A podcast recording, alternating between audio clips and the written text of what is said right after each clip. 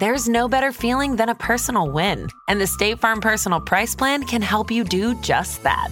Talk to a State Farm agent today to learn how you can bundle and save with the Personal Price Plan. Like a good neighbor, State Farm is there. Prices are based on rating plans that vary by state. Coverage options are selected by the customer. Availability, amount of discounts and savings, and eligibility vary by state.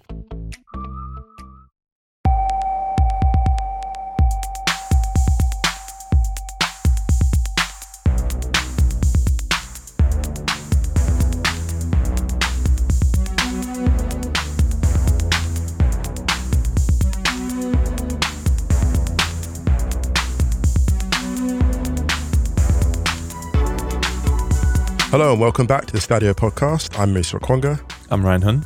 Ryan, how are you doing? I'm all right, thanks, man. How are you? Very well indeed. This is embarrassing to be excited about, but there's a New Heights podcast I love watching, listening to.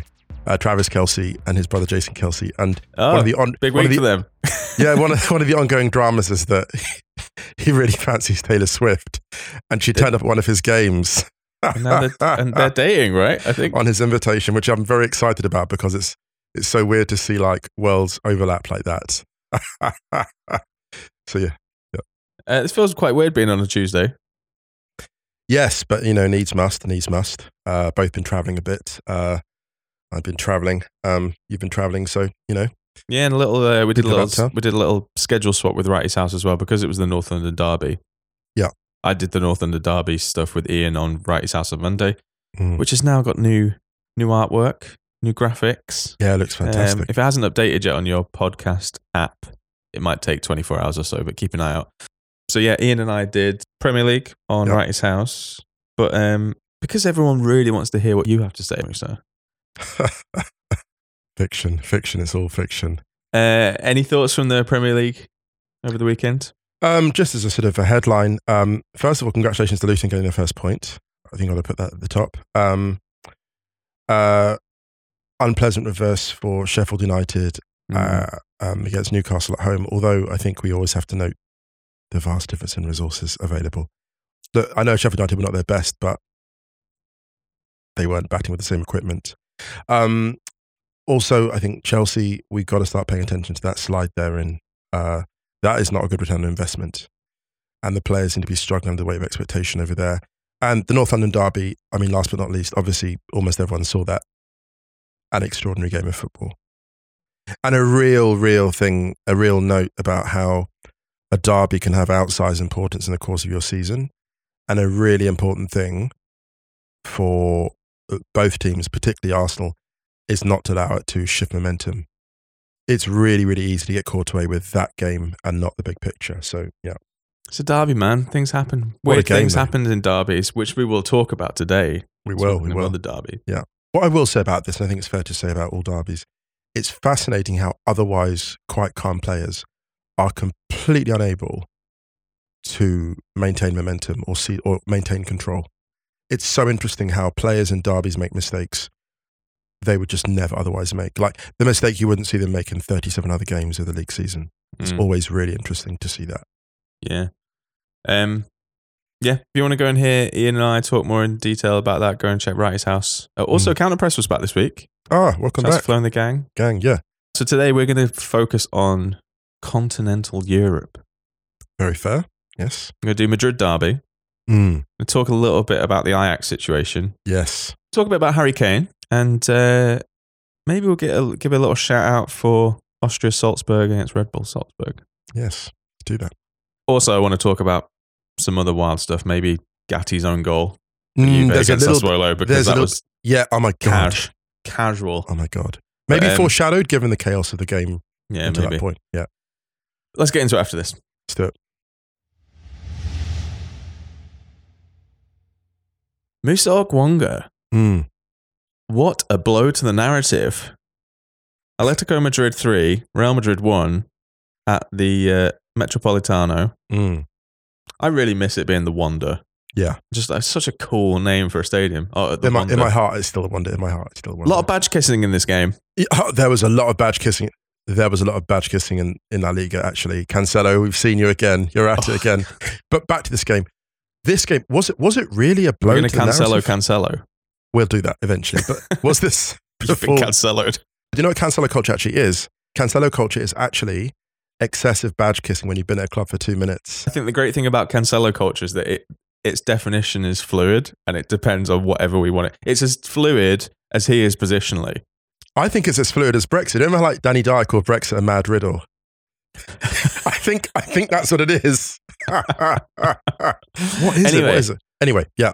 So this game, was it? I was watching this game and thinking, actually, no. Is this really a blow to the narrative? Because Atleti at their best merely expose cracks that are already there, and we knew that Madrid had weaknesses in attack.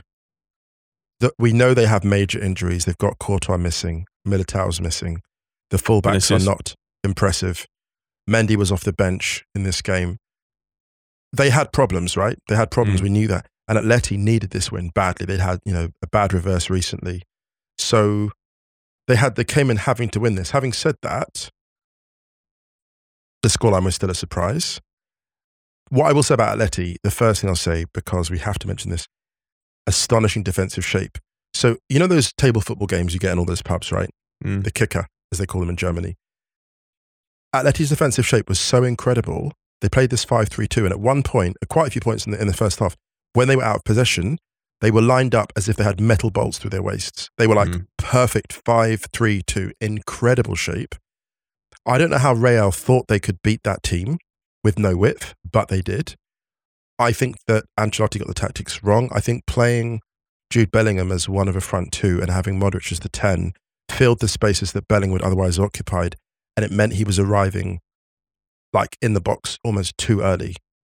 And I don't think that suits him. And you saw Atleti. At certain points, there were four players around him and they absolutely worked him. They really gave him the business. They closed him down perfectly, didn't allow him to build up any momentum. And Atleti, you know, they exposed that Real have real problems in attack. They do not have depth. They do not have serious depth. They've got Joselu, Vinicius, Rodrigo, who looked out of sorts, looked maybe a step below the level needed to be decisive in a game like this. And they don't have much else. Brahim Diaz as well. But if you look at the riches that, let's say, I mean, City have got arguably the best two number nines, in the Premier League. Certainly two of the top five in the Premier League, in Europe, actually. And Madrid don't have one of the best number nines in, well, La Liga. Like, that is a big problem. And it's obvious, and it was talked about prior to this season. Ancelotti said he didn't need more. But I always disagreed with it then, and I disagreed even more now. And they had no width. Vasquez tried to cut himself down one flank, was outmatched. And can I say this as well? Alvaro Morata, we've talked so long about this player being decisive in huge games. And if he just got over that hump, unfortunately, like, you know, he's 30 and he's hitting his stride extremely late. But he was dominant. The man had like less than 30 touches. He was everywhere and nowhere. And what I mean by that is the greatest comp in the sense that he was able to be patient enough to stay out of possession long times and still be lethal when he got it. So Morata really the headline for me, but also Ancelotti getting the tactics wrong and Madrid's real lack of depth in attack, real problems. I think what this reminded me of is some of those vintage Simeone sides, super high intensity, super high efficiency, and a real technical quality. I think that a lot of those vintage Simeone sides that got to the Champions League finals, they don't get the credit that they deserve, I think, for how technically brilliant they were. Because you have to be really technically brilliant to play minimalist football in a way that they did and go so far so consistently. Totally. Yes. You were absolutely right. Like the way that they lined up in that back five that became a back three with the ball. Leno obviously had the great assist for the first goal from Morata super early on. Two assists for Sal Niguez. Real Madrid got done on three headers. And they weren't even close to them, Ryan. Not even contested. Bad day for David Alaba. The amount of times that the ball, like if you look at it, pretty much I think on every single goal, the ball is going over his head. Yes, and the worst thing is doubly bad because of the organisation. Yeah. You know, it's one thing to be beaten in the air, but then not to be in control. Like you're the senior partner in that defence. You can't be pointing at it. There was, I think, I can't remember which one it was. It might have been the second Morata goal. Camavinga got pointed at. Yeah, but Alaba doesn't need to leave Morata. Right. And to happen so early in the second half as well. when you know that they're doing air Atleti the whole game. And Griezmann as well, you know, you talk about minimalist football, you talk about a player being technically excellent who loves playing with minimal possession. Griezmann is just, why that man ever left Atleti. Well, everyone gets lured by the fair enough. The chance of playing with Messi. Yeah, exactly, fair enough. If you made that move successful, I mean, you could argue that at the moment, actually, João Felix is looking a little bit freed up. You could argue, actually, yeah, Griezmann's never been... Is this that classic thing like Pogba left United just when they became perfect for him? And Griezmann left, and actually Barcelona now are really good fit for what Griezmann does. Ironically enough. Griezmann's like those, you know, when like you see kittens and they're just trying to get out. And then you open the cage for them or the basket, you know, and you bring them home. And then they're just like, they look around and they're actually, did I really want to go out? Like, or did I? Was I probably making a little bit too much noise? Because, you know, I did a whole, like, documentary about how I'm staying. And then, you know, I don't know why the kitten's making a documentary about staying. This is getting very confused. This is a riddle. This is a Danny Dyer Brexit metaphor. Are you really saying that certain footballers are like kittens? Yes. So you say like players having like a kitten moment where they're like, actually they don't want to leave. They just want to kind of... Yeah, they want the attention. If they could get away with it and it was socially acceptable, I think 9 out of 10 footballers really in positions like that would just sit in front of the board and go, me. That's it. That's all they really want. Why does that feel so accurate? Yes, but Griezmann... Just imagining Griezmann meowing at the board. Do they really want to leave or are they just meowing? Just meowing, yeah, they're meowing. We should do Tuesdays more often. I like this vibe. Oh my goodness. It's throwing me all off my rhythm. That's perfect. It's perfect. Much like Real Madrid were very early in both halves. Can I say this about Real Madrid? So first of all, Atleti, outstanding, tactically brilliant, and just completely caught Real Madrid because Madrid were too busy doing one thing. We know they've got that brilliant midfield. Everyone's seduced by the names on it. As am I. Tchouameni on the bench, Modric, Kroos, Camavinga, and Bellingham all starting. And I think actually, like I said before, I think they got it wrong. I think there were too many of one type of player. Kroos was an example of that. He was outstanding. His passing was exceptional. I think he only misplaced one pass in the entire game. Scored a superb goal.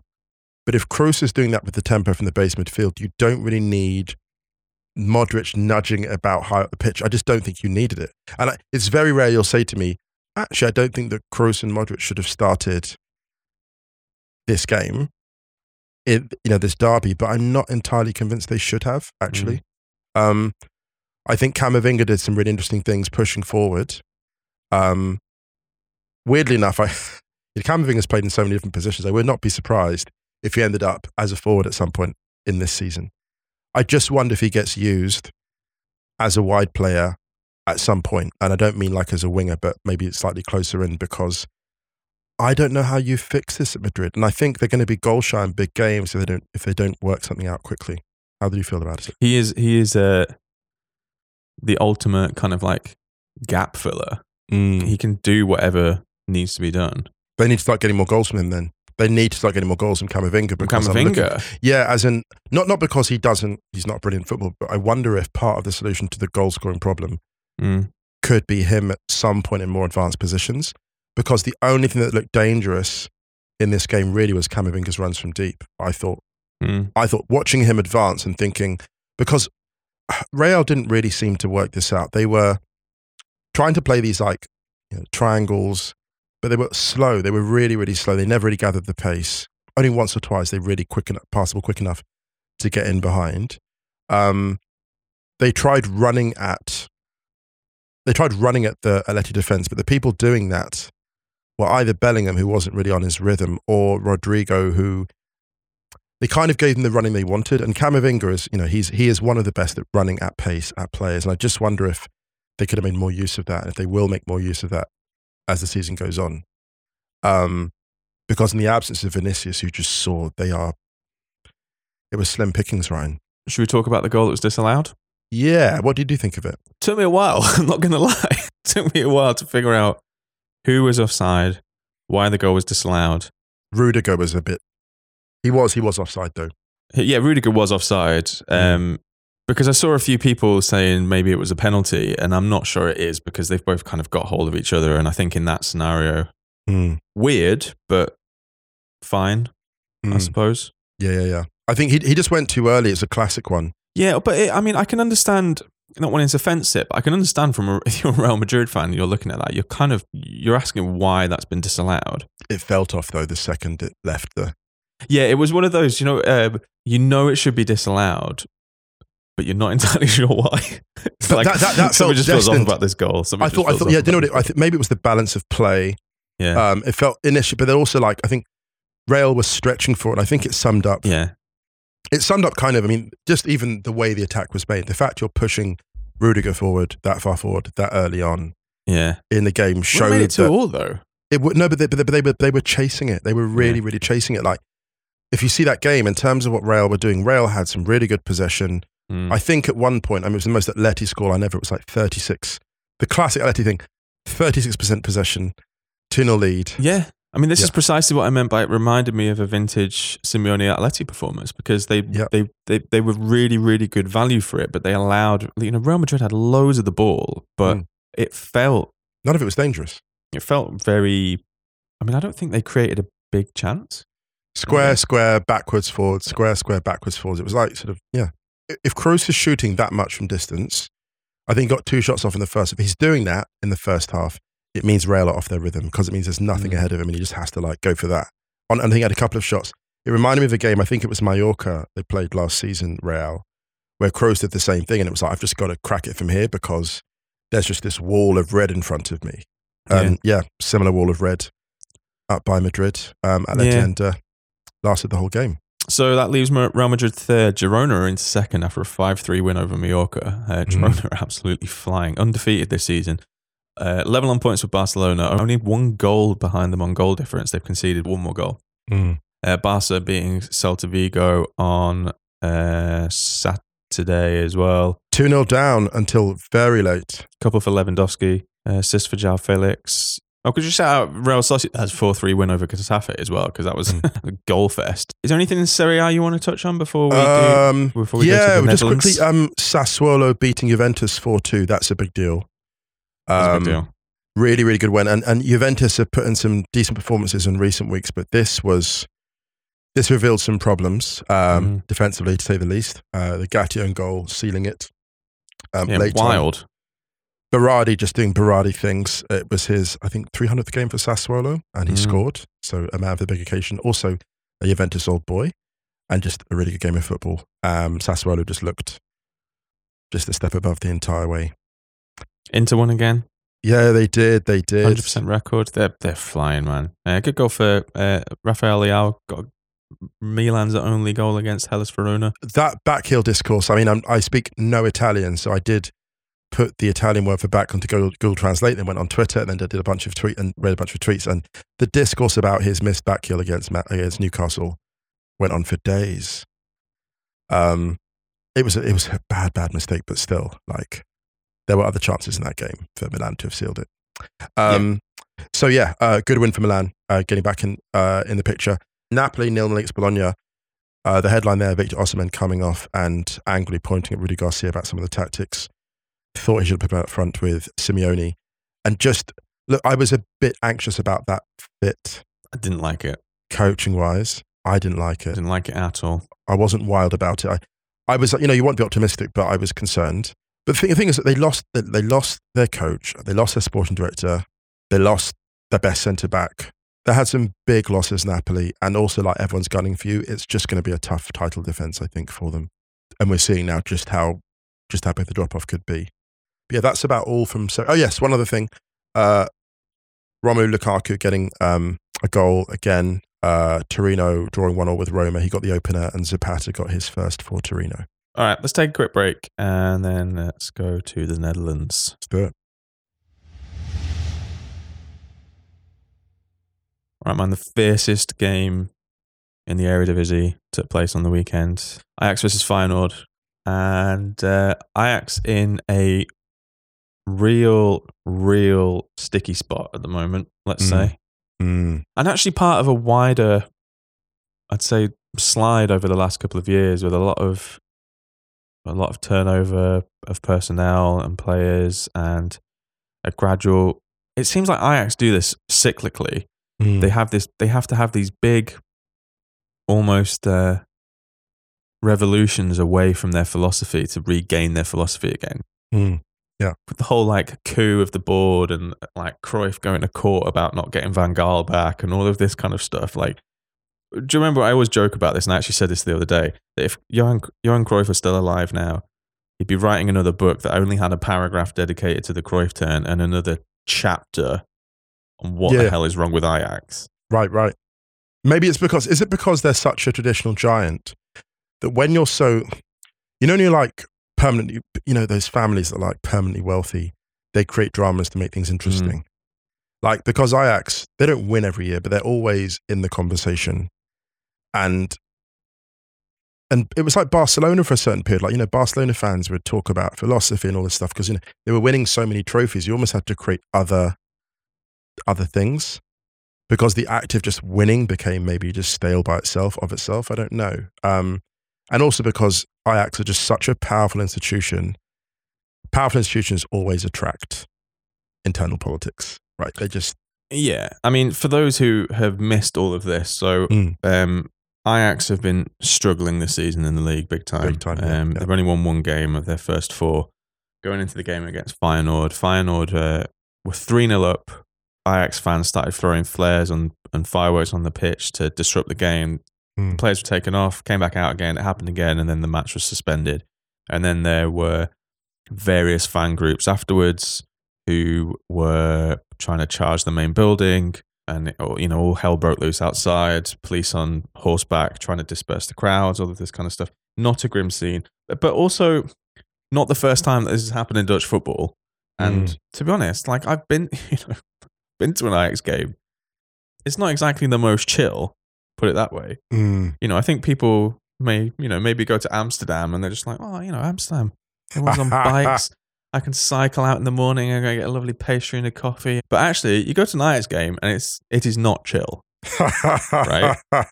So this isn't some kind of obviously getting a game suspended isn't the norm, but rowdy crowd stuff has happened for a long time. Yeah. But I think that in the context, the wider context of what's going on at Ajax at the moment, I think it's just this was kind of like a pressure point. Mm. It involves obviously the departure of Ten Hag and the removal slightly away of the kind of Ajax principles. I mean, we saw how many, I think it's slightly been eroding, and obviously I'm, you know, Ajax fans and season ticket holders will be a lot more privy to this than I am, but it feels like this has been a slow slide since the Champions League semi-final. That's interesting. Yeah, no, fair enough. Yeah. That team felt so joyous. Had so many, I mean, not all of them came through the academy, but so many of them were like young or came through the academy, and it felt really Ajax. Mm. Since then, you've had the stuff with Overmars, and then you had Van der Sar leaving because of the kind of pressure of the job. Mm. Sven Mislintat going in. Sven Mislintat is a weird one because my friend who's shouts to Bert, he's an Ajax fan. He was asking me about Mislintat, and I said it might be fun for a bit, but then it won't be. Wow, good shout. But I didn't expect it to not be that fun this quickly. Well, he kind of rebuilt himself at Stuttgart, didn't he? Yeah, because his reputation took a bit of a blow at Arsenal, and but also I think he got a bit of a pass because it was a muddled setup. Yeah. And then when he went to Stuttgart, and that was the first time he became like full technical director and controlling over it. And he made some really smart buys, but then Stuttgart nearly got relegated and it all went south. And then but going from that to Ajax is huge, and I think that because of everything that's been going on with Ajax, and it's a club steeped in so much history, like you said, that there are few clubs in world football, I think, that have so many internal and external politics around it, from people who are there, not there, have been there, were there, returning, overhauls, revolutions, coups. You know, it's kind of wild. And they have the Brazil problem, which is that they can't just win. They have to win in a particular style and with a philosophy. And that's extremely difficult in professional football, competitive football, especially when people are wedded to, and rather like Brazil, people are wedded still to like, I think it's a bit different now in Brazil because they've had so many dramatic defeats in World Cups that I think that the obsession with 1970s receded now, also because people are a bit older, but Brazil and beautiful football are still largely synonymous, right? Mm-hmm. And Ajax are kind of the same, and people are still wedded to those eras. You think of Ajax, you think of great European sides, and it's an unfair pressure given the economic mismatch. Like if you think of the financial resources that Premier League clubs have, and the fact that, you know, and also Bundesliga clubs, the fact that like Ajax created this incredible side in 2019, only to see three of its brightest talents hoovered up into some of the biggest squads, biggest clubs around Europe. They then have to endure, Ajax fans then have to watch fans of other clubs going, oh, actually, De Jong's terrible, De Ligt's terrible, Van de Beek's terrible. They're not. These are beautiful footballers, excellent footballers who thrived in a specific system. And then you, what have you got left for it? You know, and that's actually a pretty bleak model. Oh, we're going to create a great side only to know that at some point it'll be torn apart and we'll have to rebuild again. And no matter how good your resources are at domestic level, that is an emotionally exhausting thing. If you think about that, right? If you look at like, you look at Real Madrid, for example, now, they've got Camavinga, they've got Valverde, they've got Tchouameni, Bellingham. Everyone knows that's not going to be broken up unless those players absolutely want to go somewhere else, right? Like Madrid get to keep their dream quartet. Ajax never do. And I think that's part of it. That may sound like, you know, sympathy for the devil for Dutch fans of other, for fans of other Dutch teams, but I do have a measure of sympathy if you're trying to build something organically with a squad, with a playing philosophy, and then it just keeps getting torn apart, because that then leads to, you know, what you're stuck with. You're stuck with, you've got two devils then you have to deal with. Either keep building it patiently from the academy up, which you know will be torn apart, or you go and get someone like a Mislintat and give them control and go, listen, do you know what? We're going to try a different way. We'll try more of a Brighton model where you bring people in with incredible recruitment, which I think was what they're kind of trying, but the Mislintat was just the wrong guy for it. Bring in brilliant players, great recruitment, smart recruitment, flip them and just keep on building. I think that was more of the, if that makes sense? Yeah, because but I mean, this is a major problem with what's been going on at Ajax this season, is that the resources issue, yes, compared to the rest of the Premier League and, well, compared to the Premier League and a number of other clubs around Europe, yeah, the gulf is big. But within the Netherlands, Ajax are by far and away the biggest club. Like resource-wise, support-wise, everything. They spent more than double what the next team in the Eredivisie spent in the summer. They spent 110 million euros on transfers in the summer, which for the Eredivisie is ginormous. Yeah, now, yes, caveat that with they sold 156, so they still made a transfer balance. Yeah. But what I'm saying is, if you look at what they've spent and what they got for their money, I'm not excusing behaviour like that by any means. You can understand frustration, let's say. Yeah, no, totally. Yeah. What Ajax always seems so good at doing, at their best moments, are replacing the departures with internal solutions, right? Because it was just the next person was waiting for the chance to get into that side. And I think what's happened with Mislintat is that there's almost been too much at once. You've got a guy who doesn't really have any connection with the club at all, has a sketchy reputation now anyway, because the diamond eye thing has eroded. It's not really what it was after Dortmund. By the way, Mislintat's gone. He's left Ajax. So you're left with a load of players that probably don't fit very well, haven't been performing very well, a club's in complete disarray. You've literally got the biggest fixture of the season abandoned. They're going to play, I think, the remainder of it behind closed doors at 1 p.m. tomorrow. I think if you look at the players that they lost last season, you know, like Kudus, Timber, Alvarez, Bassi. Huge losses, dude. Tadic left. He was the captain. Do you know what I mean? I set the tone for the last few years, yeah. David Klaassen went to Inter. They lost a lot of players and it didn't feel like they replaced them. I mean, how can you? But still. Yeah. The other problem for Mislintat as well, you talk about the sketchiness, just to be specific, signing a player in whom he had a stake, basically. It's the club signing a player from via an agency in which Mislintat had a stake. I mean, that's as serious as it gets. Yeah. So yeah, not great. Not great. Should we move across the border?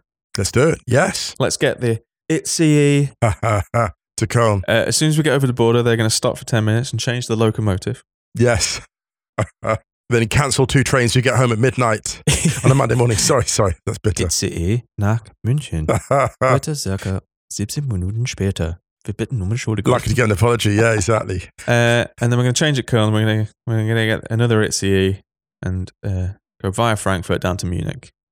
Because Harry Kane didn't score a hat-trick, everyone. There was big discourse about this, yeah. He scored an English hat-trick. Okay, it's fine. It's one of those. There was big discourse in our German signal group. Wow. There was a big discourse about this. I mean, long story short, so the Bundesliga definition for a hat-trick is scoring 3 goals in a row. A Lupenrein is 3 goals without interruption in the same half. Yes. That basically means like perfect. That's like a perfect hat-trick. So in England, the perfect hat-trick is left foot, right foot header, right? Yeah. But in Germany, it's 3 goals in a row in the same half. Yes. But basically, they just have a different name for it. It's not a big deal. Chill. It's fine. You know? It's like aluminum and aluminium. It's... They just call it a dryer pack, like a 3-pack. That's all it is. And it's you still get to keep the ball. It's fine.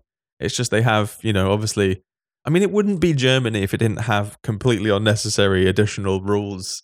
And bureaucracy, yeah. Exactly. You can apply, true facts. Hey kids, true facts. You can apply for it to be classed as a hat trick. But you have to make an appointment at the Burgeramt. And they're only open 9 till 11 on every other Wednesday morning, and they're booked up until December. For those who don't know, the Burgeramt is like the kind of citizen's office, like the local authority. Yeah, you know, it's funny. I made almost exactly the same joke. Did you? Yes. It's only a hat trick only counts in Germany if you immediately register at the Burgeramt. We should start a podcast. Start a podcast. We will listen to that anyway. No. So yeah, Harry Kane. Look. There are a few things more Bayern than absolutely working Bochum at home. Poor Bochum. Do you know what? I feel really sorry for Bochum because they have this fan partnership, right? Like a club partnership. A lot of teams in Germany have this. And they've had it for 50 odd years? And Bayern just hammer them all the time. I'd be like, what are we getting out of this fan partnership, guys? Tell you what, though, shout to Bochum, though. They're great at their place. Great atmosphere. Great stadium. Can I just say, on Kane's performance, 3 goals, two beautiful assists. He has the record start for a striker at Bayern. He scored 7. The previous record was 5 in the first 5 games. He's got 7 in his first 5. He has settled in extremely well. He looks really, really good. Yeah. Really happy. He just looks like he's playing free. He reminds me of a lot of my English friends who moved to Germany, kind of anxious about the language and the cultural differences. And within 3 weeks, they've slotted right in. They're like, oh, culturally, it's really similar. And I'm like, yeah. Within 3 weeks, they're walking into a local space and be like, nah. Yeah, that's exactly. It. And they're like, whoa, my guy. One of my friends, just like that, who is probably the best fit for any Englishman that's moved to Germany in recent years among my friends, recently just came out and said, I'm hanging around for a very long time. And I was just like, I love that for him. And I'm not fucking leaving. Yeah. Exactly. Or like Pepper said, we will be there. 5 years later, we will be there. 10 years later, we will be there. Yeah, Bayern 7, Bochum 0. Kane's pass for Leroy Sané's goal was good. Was, man. Goodness me. Oh my God. But so Bayern are now top of the Bundesliga on goal difference. But Bayer Leverkusen... Nice win over Heidenheim. There. Yeah, nice win. 4-1 win over Heidenheim. So lovely goals in this game as well. Yeah.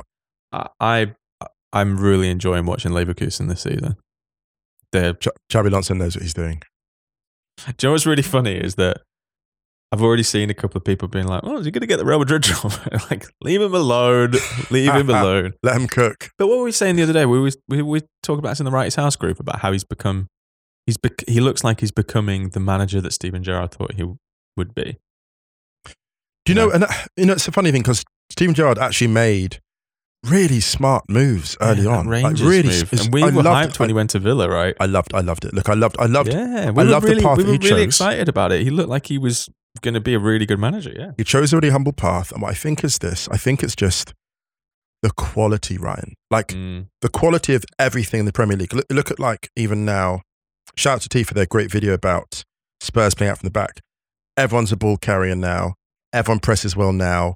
Everyone overlaps well. Everyone plays multiple positions. You know, it's just the complexity of football every year gets you caught short. I mean, look at Poch is struggling. I know that Poch has had various problems at Chelsea with various things. But Poch is playing Enzo Fernandez as a 10.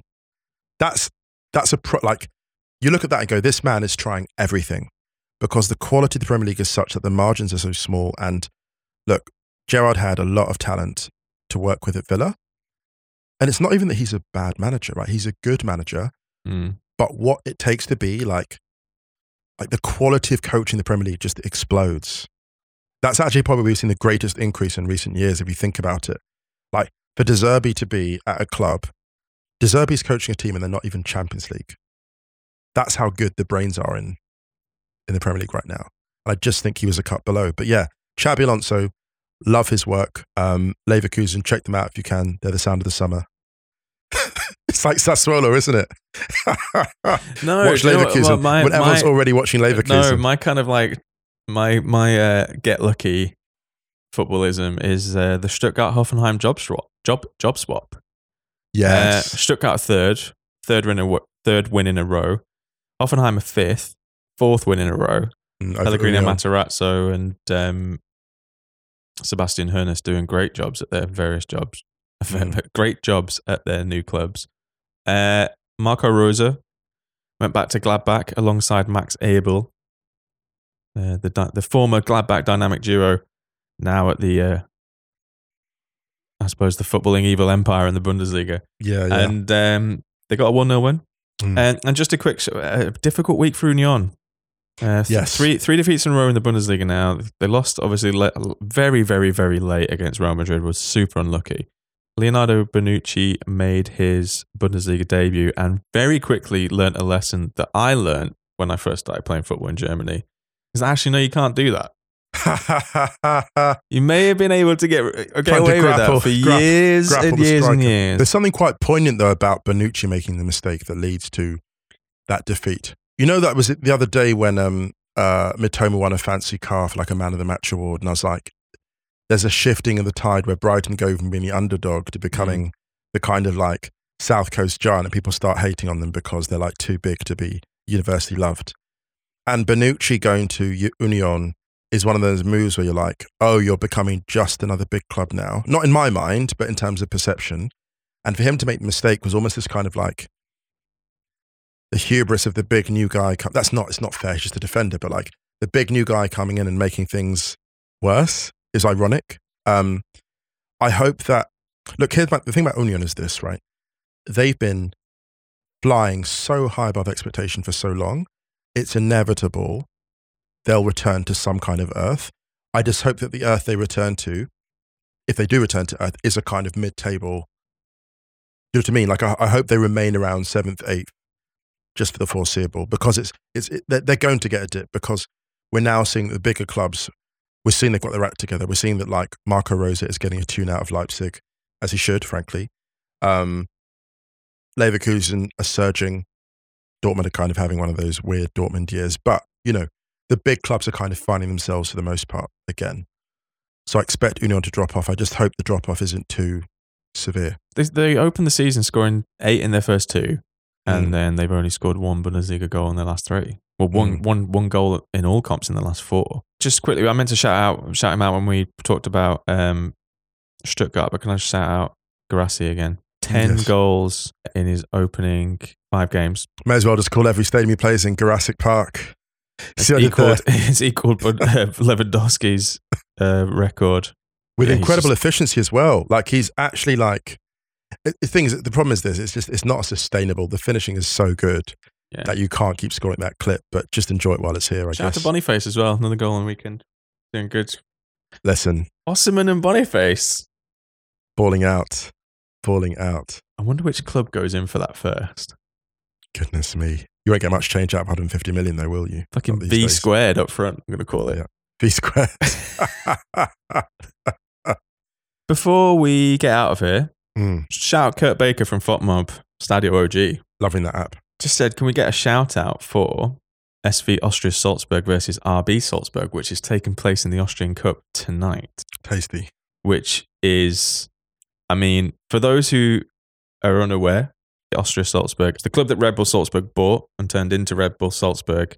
And basically, SV Austria-Salzburg is the Phoenix club There was a great piece that Kurt hipped us to by Will McGee called War of the Worlds on Col FC. It was a really, really great piece. We'll post it on in a reply to today's episode tweet. But Austria-Salzburg are up to the third tier. Mm. And obviously Red Bull Salzburg have won 10 in a row in Austria, in the Austrian Bundesliga. Goodness. And another one more thing on this. It's really interesting that fans of Austria-Salzburg don't class it as a derby. That's so interesting, because it's not like they don't see them as a valid entity. Yeah. So I'm not even sure if it is on anywhere in wherever you are, but it'll be on FotMob. Be able to follow it. Yeah, it's kickoff is 8:45 local time tonight. So if you're stuck for stuff to watch and you don't want to watch the Carabao Cup, I mean, there's midweek Serie A fixtures. We talked about Juve before. Juve playing Lecce later. Mm. Football never stops, Musa. It never stops. Just like your takes. They will stop at some point, I promise. One last thing. I want to throw this one last thing. Yeah, so just shout out to David Conn for a great piece of breaking investigative reporting. UEFA accused of presenting untrue evidence to the inquiry on Champions League final chaos. So the allegations made by the then operations director of UEFA, Sharon Burkhardt-Lau, who was second in command during all the planning for the logistics for the Champions League final. And basically the allegation is that the security and safety unit was headed by Zelchka Papicha, who is the best friend of UEFA president Alexander Seferin. And she said they basically made up how well they'd handled this whole affair. That's a big allegation. It's breaking from David Conn at The Guardian, who's an outstanding journalist. So worth keeping an eye on that. But just maybe further vindication for Liverpool fans who basically campaigned to change the narrative on that. Yeah. Can I just do one more shout out before we go on a football sense for Liga? Yeah. Brest, top of Liga. Yes. And they face second place Nice. Oh my God. They face second place Nice this weekend. On the weekend, PSG put 4 past Marseille. Mm. It was very, very chill for them. And Marseille are talk about a club in turmoil at the moment. Yeah. Marcelino's gone after a meeting between the president and a couple of heads of fan groups last week. And there were allegations from the president that threats were made. They decided to part ways because of that. And now there's a bit of war of words. There's some legal action being taken from both sides, from the club and from the fans group sides. And yeah, I think not quite the same as the Ajax stuff, but selling a lot of players in the summer, not replacing them, maybe unhappy with the choice of manager. Mm. And yeah. Yeah. And actually, fun times. Elsewhere in Liga, just to shout out this, so Nice beating Monaco 1-0. The news there that following Balogun had 2 penalties saved by Bulka. Then Jeremy Boga, with a brilliant last-minute winner, is first for Nice. And the reason I want to mention this is just because Boga was hyped by, I can't remember who it was, I think it was maybe Mason Mount. They were talking about the most skillful player in his time at Chelsea, and Boga was like right up there. A brilliant player, an exceptional talent who's never quite, with the exception of Sassuolo, hit the headlines that his talent deserved. And it was lovely to see him score that late winner. It's a gorgeous goal. Get to check it out if you can. Injury time winner. Nice beating Monaco 1-0. But just want to give Boga a shout out because he's always a player I've enjoyed watching. We love shout outs on this show. We do. Is there anything else we want to talk about? I think that's it. I think all good. All good. On Thursday, we might do, we might not do the roundup of the games, but we wanted to there was a couple of things we wanted to talk about. Yeah. One of them being the issue of the 3 PM blackout in the UK. Mm. So maybe we could talk about that, and maybe we'll think about one or two other things. Or if there's anything, do you know what? Should we throw questions out there? Any questions, tweet us at Stadio. Yeah. Try and keep them big picture. Mm. And we'll do maybe one or two of those on Thursday. But yeah. Other than that, I hope everyone's staying safe, staying well, wherever you are in the world. Don't forget to check Wrighty's House. Don't forget to check Counterpressed. Don't forget to check the Stadio Outros playlist on Spotify. Speaking of which, we've got a special one today.